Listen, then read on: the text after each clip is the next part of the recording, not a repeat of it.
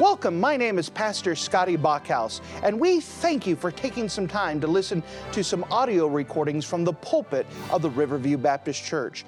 Our desire is to show the Lord high, holy, and lifted up, as well as try to be a blessing to those through the Word of God. Please enjoy this message, and we pray that it will be a blessing to your life. And if you would mind to take your copy of the Word of God and turn with me to the Old Testament passage of First Kings, the book of First Kings and chapter number 19. The book of First Kings and chapter number 19. We're, we're in between um, series messages. We'll continue back on Sunday morning with our regular series, but we want it to be an encouragement to you and try to be a blessing as we examine someone in the Old Testament who was in a deep depression, who was at his lowest frame, and see what God taught this preacher to be an encouragement to him so he could go on another day, so he could take on another step, so that way he could go beyond those steps and continue with the rest of his life. A principle that we all have to learn if we are going to be sustainable inside of what God has given us to do. As a reminder that the ministry is a marathon and not a 50 yard dash.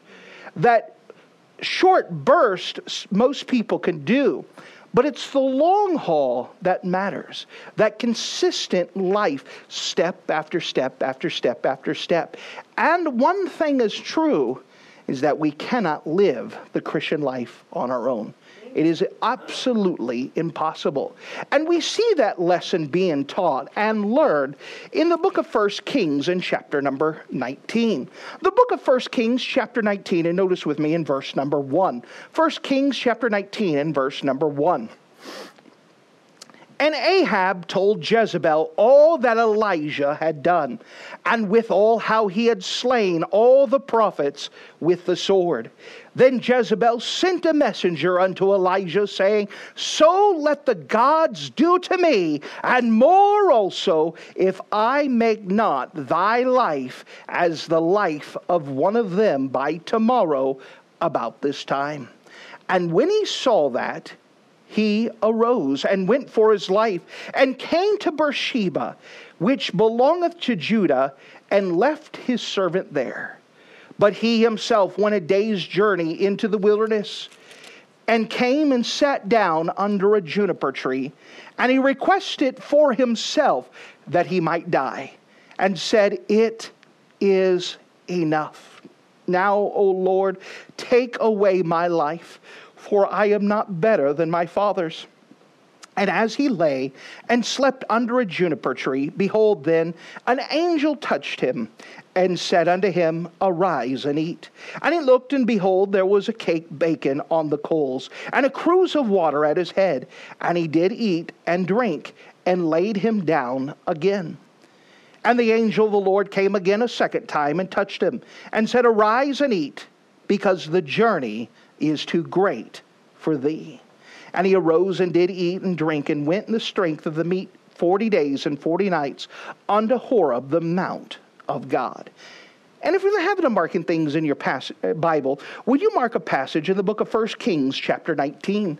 The book of 1 Kings, chapter 19, and notice with me at the end of verse 7 the journey is too great for thee. The journey is too great for thee if you don't mind, let's go to the Lord together and let's pray. Dear Heavenly Father, thank you so much again for you being a wonderful God. And as we come to you now, I'm asking that you would just give us wisdom, that you would give us discernment, and that, Lord, you would give medical spiritual treatment to someone who may need it tonight that you would give them what they need to continue to go forward. You'd give them what they need to have the strength to continue to move forward and survive the life that we have to live. And not just survive, but thrive. Help us to understand the secret of this strength. Help us to understand where it comes from. And let us see, Lord, what you have to say, understanding that the journey is too great for us. Help us even now with much discernment. I depend upon your Holy Spirit to do a work. I pray for you to do something amazing tonight. life changing, perhaps, for someone at the sound of my voice. Lord, just do a work. We love you in Jesus' name. Amen. There is no sight so sad than to see a great man crushed. Elijah, right now, was underneath a juniper tree. He's depressed, so depressed that he's asking God to take his life. But just a few days before this, he was on Mount Carmel and he prayed before all the people and had the fire of God come. You see, what happened is that Jezebel and Ahab were the current rulers, and Jezebel was not so much anti God, meaning that she wanted to get rid of God as much as she was replacing God.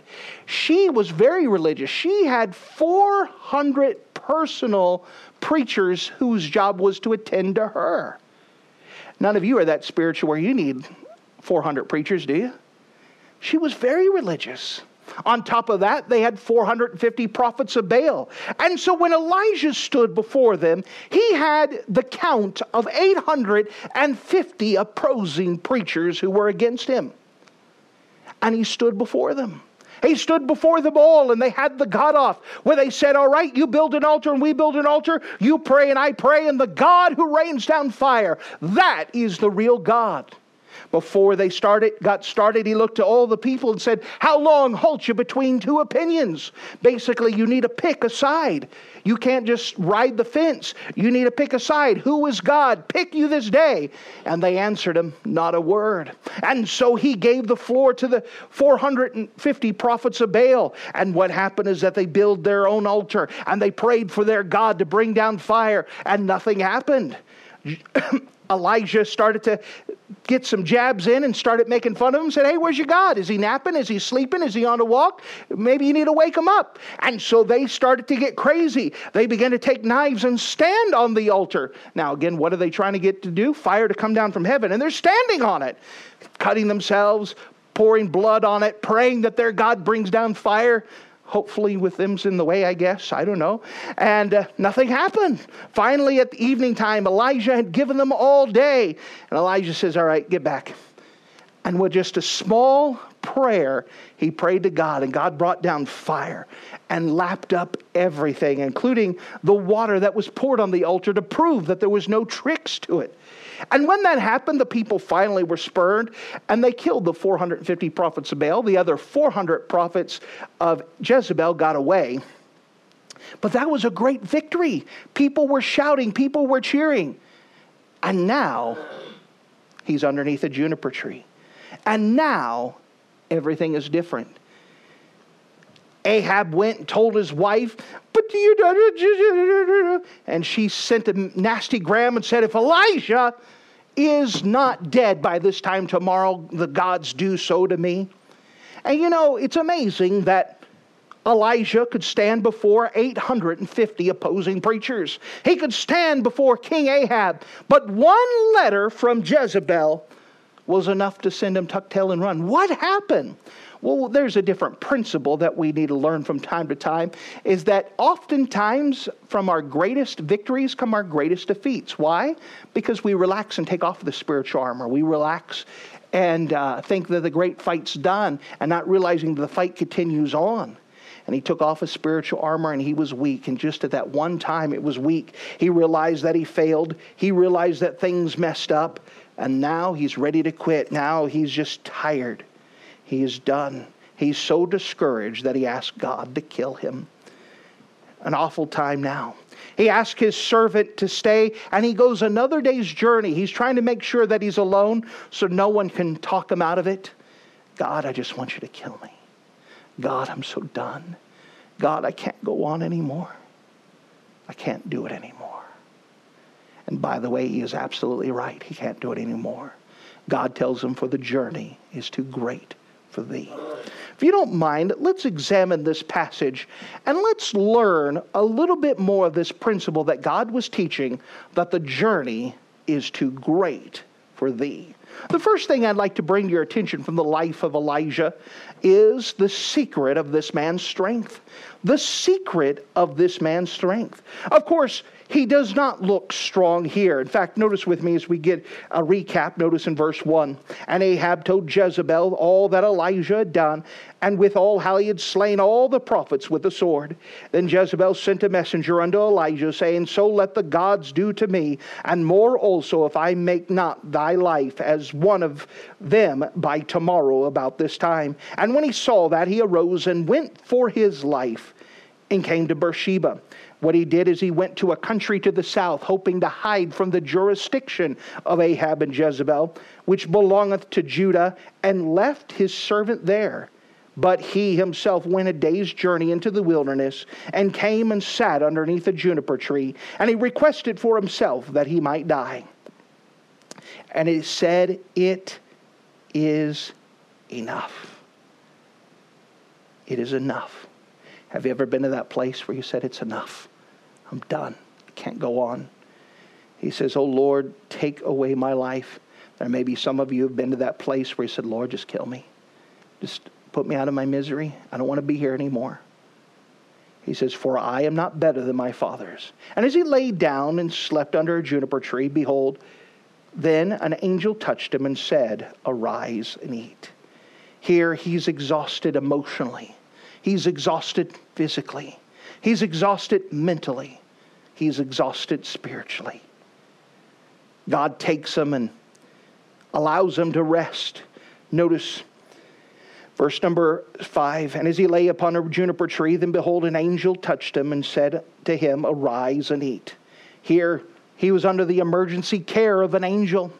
Verse number 6 And he looked, and behold, there was a cake baked on the coals, and a cruse of water at his head. And he did eat and drink and lay him down again. You know, God knows the severity of our needs. He knows what we need and what He needs to take care of us. He knows that when times it's good enough for birds to take care of us, He knows there are times that it's widows that need to take care of us. And there are times that it needs to be the supernatural strength of an angel. God allows Elijah to rest and rest again, and they'll talk later. Isn't God such a good, patient God? Is that He didn't shake Elijah and say, What are you thinking, man? Come on! Put, uh, pick yourself up by the bootstraps. Come on! He understood that at that time Elijah needed to rest. We'll correct thinking later rest. We understand that physical rest is an important thing. And God, who knows our frame, knows us better than us, knew that Elijah needed to be resting. Give him some food, give him some rest. We'll talk later. And he let him rest. Now we look at this man and we know that God sits and says, Arise and eat because the journey is too great for thee. He gives him this emergency care. But as we're looking at this man, we're reminded that just earlier he was this strength. Where was the secret of his strength? God had said the journey was too great for thee, and that was true. We know that Elijah was mightily used. We know that it wasn't Elijah's power, but it was God's power. What was the secret of his strength? The secret of his strength is that he learned to live in the presence of God.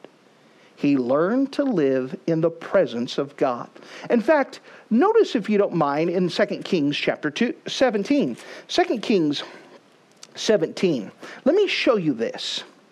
2 Kings chapter 17. He lived in the presence of God. Notice with me 2 Kings chapter 7 2 Kings 17. Notice with me in verse 1. And Elijah the Tishbite, who was of the inhabitants, inhabitants of Gilead, said to Ahab, As the Lord God of Israel liveth, before whom I stand. Notice the same time Elijah is standing in the presence of the king, he is also standing in the presence of God. The presence of God changes everything. If you know that God is with you, you can face anything. It was the secret of his strength. It wasn't Elijah alone, it was God standing with him. He was in the presence of God. That changes everything. You know, the journey is too great for us, for us to try to go win people to the Lord all by ourselves. One of the wonderful phrases in the gospel record of Mark is said, the Lord working with them. He didn't send them all by themselves, He went with them. That's the whole secret of the Christian life. It is too big for you, it is too much for you. The journey is too great for you. You have to have the presence of God. That is the secret of the strength. It is a foolish person who thinks they could live the Christian life without Christ. It is the foolish person who thinks that they could do things for themselves. We know that as we're talking about depression and we have to bring up other clinical terms, there's another word, worldly world, word that comes up that's called burnout. Careful of burnout, be careful of burnout. What is the Bible equivalent? What is the Bible phrase for it? The Bible says, Be not weary in well doing. What is burnout? It's trying to do God's work in your own strength. It is impossible, and you will destroy yourself. If you try to live the Christian life without Christ, you it is too much for you. The journey is too great for you. You cannot do it yourself. It is impossible. I mean, just think about a normal day dealing with crazy people and not snapping someone's neck. The journey is too great for thee. How do I deal with everyone and still have a good attitude? How do I deal with all the people and still have a smile on my face? How do I deal with all these people and still be joyful in my own soul? The presence of God. God with me. I cannot live the Christian life on my own. And anytime that I attempt to, I will fail. And I'll fail spectacularly. I'll fail marvelously. I'll fail in such a way that people go, ooh, and awe and I'll destroy everything. The journey is too great for thee. You cannot live it in your own life. To look at trying to live the life on your own, in your own strength, is too daunting. It's impossible. It is impossible to live a Christian life every day with peace in my heart and still be kind to all the fools. The journey is too great for thee. What is the secret of Elijah? He learned to face everything with the presence of God, that God was with him. Each victory in the Christian life is won in the presence of Jesus Christ. Notice something else here in verse number 2, uh, 1 Kings chapter 17, 1 Kings 17. And notice with me in verse 2, uh, right after he talks to Ahab, and the word of the Lord came unto him, Elijah, saying, Get thee hence, and turn thee eastward, and hide thyself. So in 2 Kings two, uh, 17, two, uh, 1 Kings, 1 Kings 17, 2 through 3, he says, God says, hide thyself. Notice with me in chapter 18, verse 1. And it came to pass after many days that the word came to Elijah in the third year, saying, Go, show thyself. So in 1 Kings 17, he said, Hide thyself. And 1 Kings 18, he said, Show thyself. Our problem is that we try to show ourselves before we hide ourselves in God. What we are is not what we are in public. What we are is what we are in private. In fact, hold your finger here. Let's see this again in the New Testament. The Gospel record of Mark, chapter number 3. The Gospel record of Mark, chapter 3. This is the secret of spiritual strength is hiding ourselves in the Lord, having the presence of God, going with God, and not doing it ourselves, for the journey is too great for thee. Notice as Jesus is calling the disciples unto himself, the gospel record of Mark, chapter 3. Notice with me in starting at verse 13. The gospel record of Mark, chapter 3, and verse 13. And he, that's Jesus, goeth. Uh, Mark chapter 3, starting at verse 13, and he, Jesus, goeth up unto a mountain and calleth unto him whom he would, and they came to him. And he ordained twelve that they should be with him and that they might send them forth to preach. Oftentimes, when we see Mark 3 14, we'll ask people, why did Jesus call the disciples to himself? And they'll say, so he could send them forth to preach. That is the wrong answer. Why did he ordain the 12? That they should be with him. That was the whole secret of spiritual strength to be with Him. You see, until they had been with Him, they had nothing to preach. Until they'd been with Him, they don't have the power to go. Until they had been with Him, there is nothing that they can do, for the journey is too great for them. This is the secret to spiritual strength is the presence of God, being with Him. And as we have the presence of God, then we will have the spiritual strength to face the things that are too big for us, for the journey is too great for thee. This is that spiritual secret. The journey is too great for thee. To be strong in the Lord means that we need to be acquainted with our weaknesses. God wants us to realize we need Him and then learn to live consciously in the presence of the Lord. He had to, Elijah had to learn to hide himself in the Lord, to be with him. What is the secret? It's your personal walk with God, your Bible reading, your devotional life, your prayer life. To be with him. Until you've been with him, you have nothing to say and you have no power. But when you have God's presence, you can face anything and expect victories because it's God that wins the victories. What is the secret of this man's strength? The presence of God. Which now brings us to something else the still small voice. The still small voice. Notice with me as we go back to us to 1 Kings chapter 19. 1 Kings chapter 19. Let's pick it up in verse number 8. And he arose and did eat and drink, and went in the strength of that meat forty days and forty nights unto Horeb, the mount of God. And he came thither to a cave and lodged there. And behold, the word of the Lord came to him and said unto him, What doest thou here, Elijah? At some time in our life, we will find ourselves broken. That's part of the Christian life. There has to be that brokenness because it's that brokenness that we realize how big of a God God really is.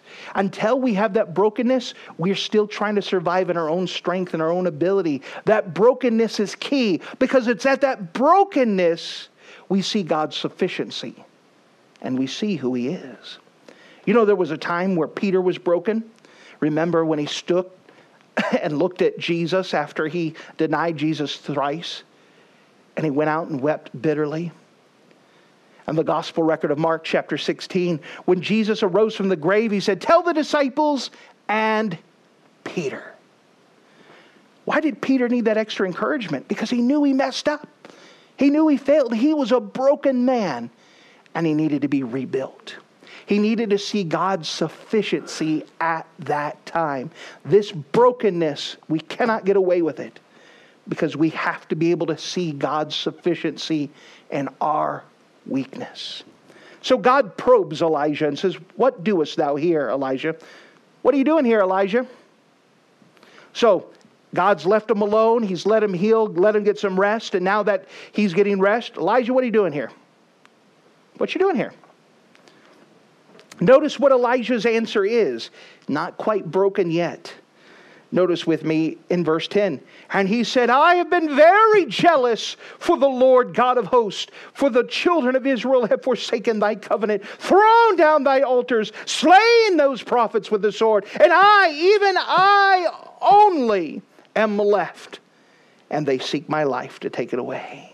He says, I've done my best, and now they want to kill me. I've done all this stuff. I've done, I'm the only one who stood for you. The journey is too great for thee. He's noticing all that he can do and all of his strength and everything he's done for God. And he's not seeing God's sufficiency. Here, Elijah needs to be broken even more. He needs to see the sufficiency of Christ and that it is not him, it is God. So, because he's not done yet, that wasn't the right answer. God says, All right, let's teach you the right answer. And so, notice what God does. Notice in verse 11. And he, God said, Go forth and stand upon the mount before the Lord. And behold, the Lord passed by, and a great strong wind rent the mountains and brake in pieces the rocks before him. But the Lord was not in the wind. So he goes outside and he says, All right, Elijah, hold on and he sends this mighty wind that actually causes like a little mini avalanche. Rocks are being flown before. I mean, it is a strong mountain wind. And whoa, can you imagine big boulders coming and you're holding on? But then notice what God says. But the Lord was not in the wind. Then God sends an earthquake, and after the wind, an earthquake. But the Lord was not in the earthquake. So imagine you see these rocks and the wind just blowing, and you're holding on. And just when the rocks settle, all of a sudden earthquake happens. Now, I don't know if you've ever been in an earthquake, but the higher in elevation you are, the more you feel it. So if you're in a storied building and you have an earthquake, the building shakes a lot more than it does on the base. Well, can you imagine being up on the mountain and the whole starts shaking? I meant to have the floor rolling under you. This is a big deal. And so the wind was bad enough, but now we've got an earthquake. But again, God says the Lord was not in the earthquake. Verse 12, and after the earthquake, a fire. Now, this isn't just a fire. This is like the fire that Elijah had prayed just 40 something days earlier when the fire of God came, a supernatural fire come down. It's not just a fire just burst up because of the earthquake. It is a supernatural heaven sent fire and it comes down. And notice God's commentary on that. But the Lord was not in the fire. But after the fire, a still small voice. The first place God works is never out there.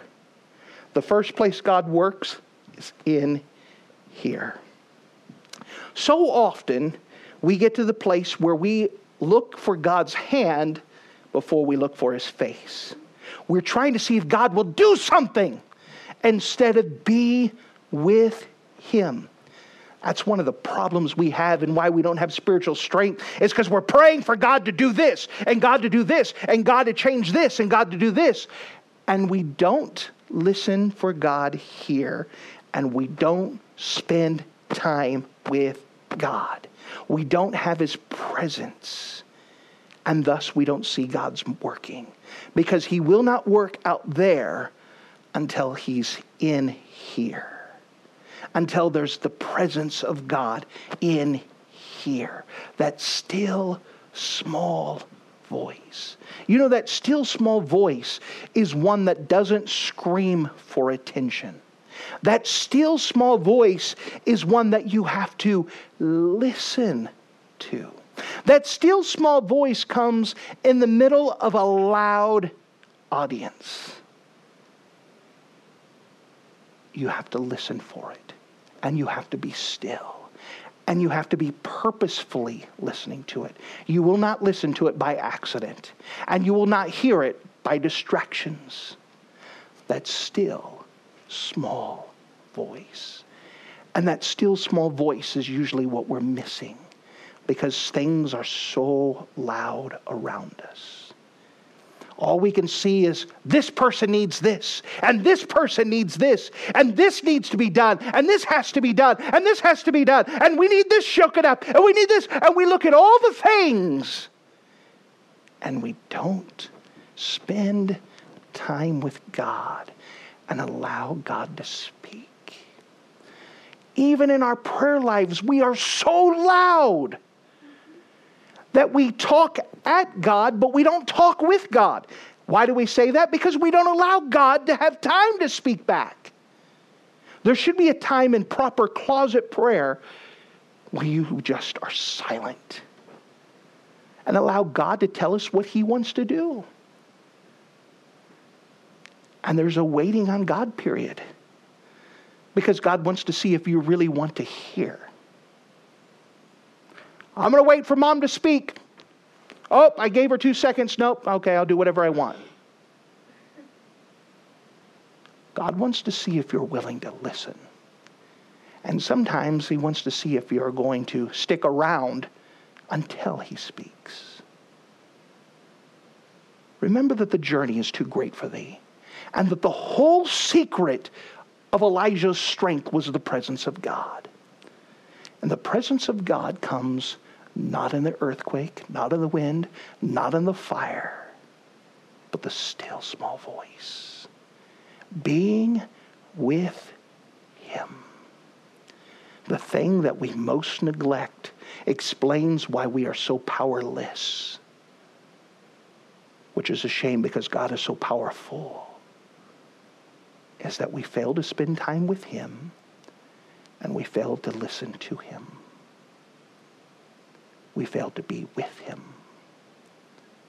The still, small voice.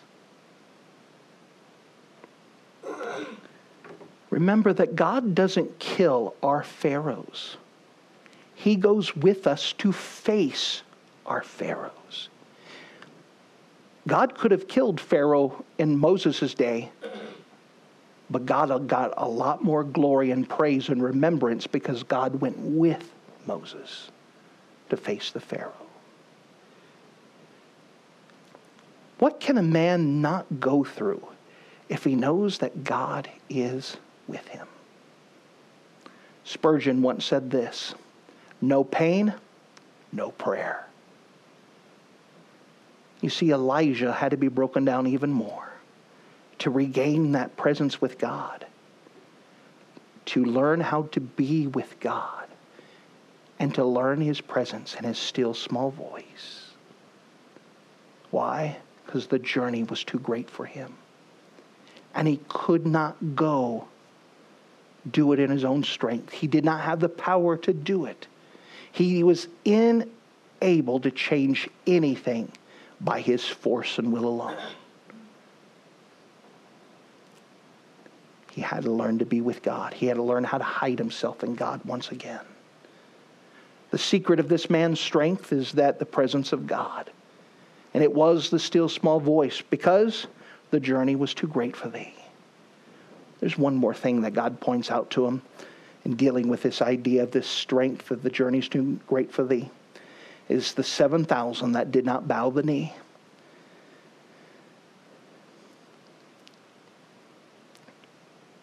Once again, God gives Elijah a test to see if he learned his lesson.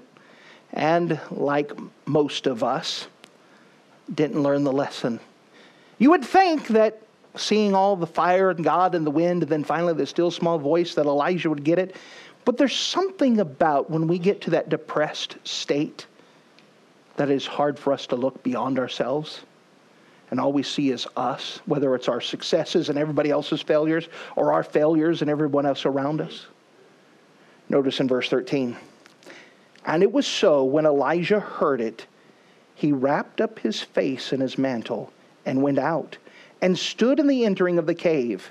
And behold, there came a voice unto him and said, What doest thou here, Elijah. God is speaking to him and he's trying to get the answer. What was he doing here, anyways?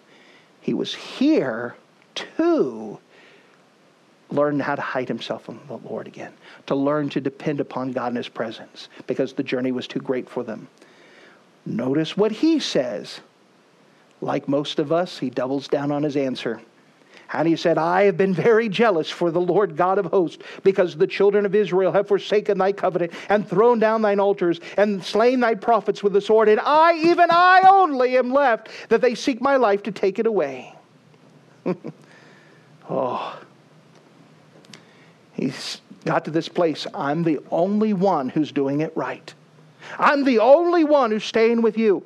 And all I'm getting for my troubles, heartache and pain. All I'm getting for is more people mad at me. All I'm getting for this. But I'm the only one, God. I'm, I'm the only one you can count on. I'm the only one you can call upon. It's up to me to get the job done. It's up to me to save the world. It's up to me to save the earth. It's up to me to get this done. It's up to me.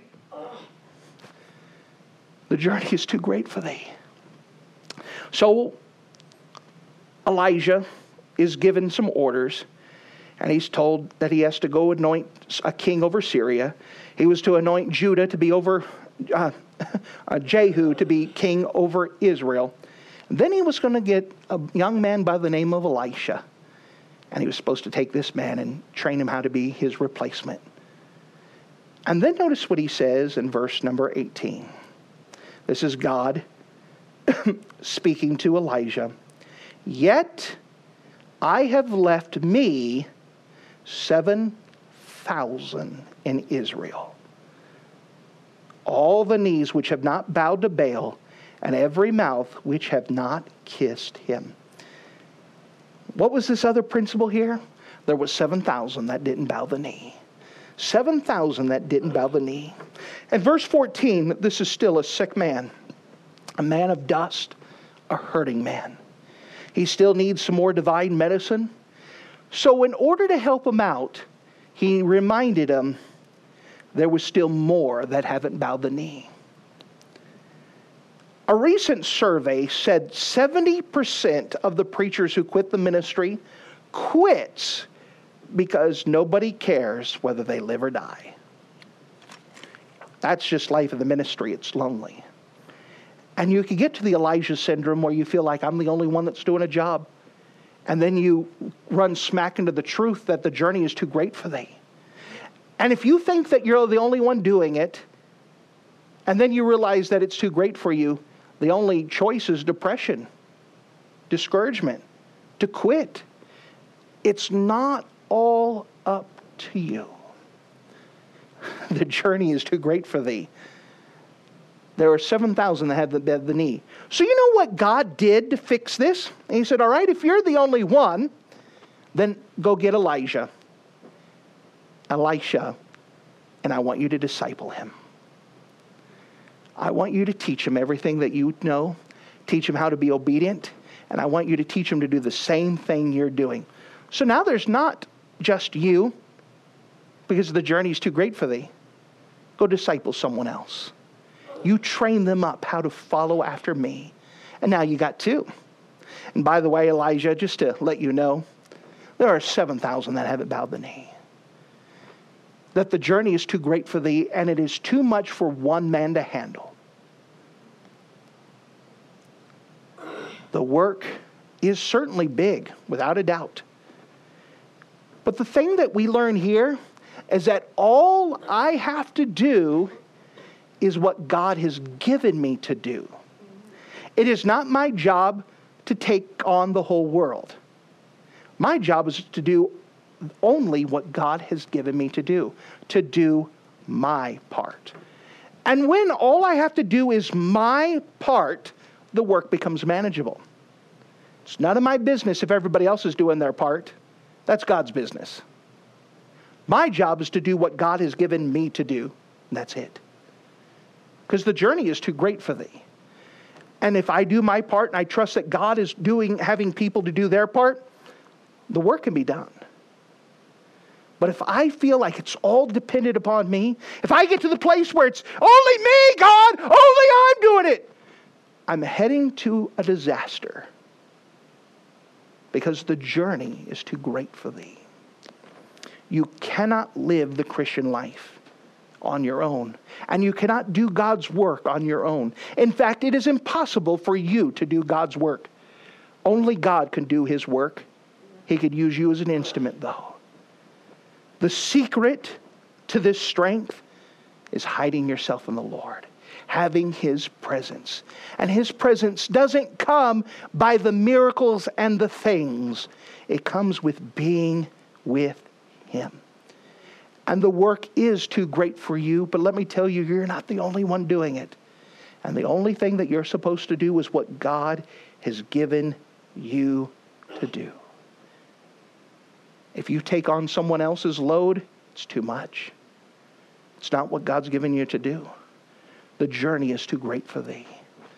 This is meant to be an encouragement and try to do preventative maintenance so we don't have people quit because there are legitimate people who try all they can to do to do God's work their way and they burn out and they fail and they get discouraged and they get depressed and they quit. But the principle is, is that it's too great, bigger than any one of us.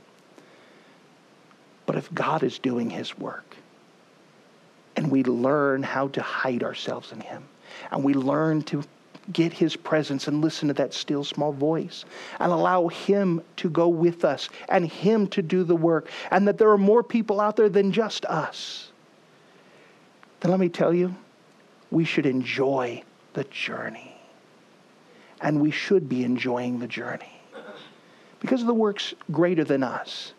But all I'm supposed to do is what God has given me in His strength, His way, and I can enjoy the life that God's given. Are you enjoying the journey? Are you enjoying the life that God has given to you?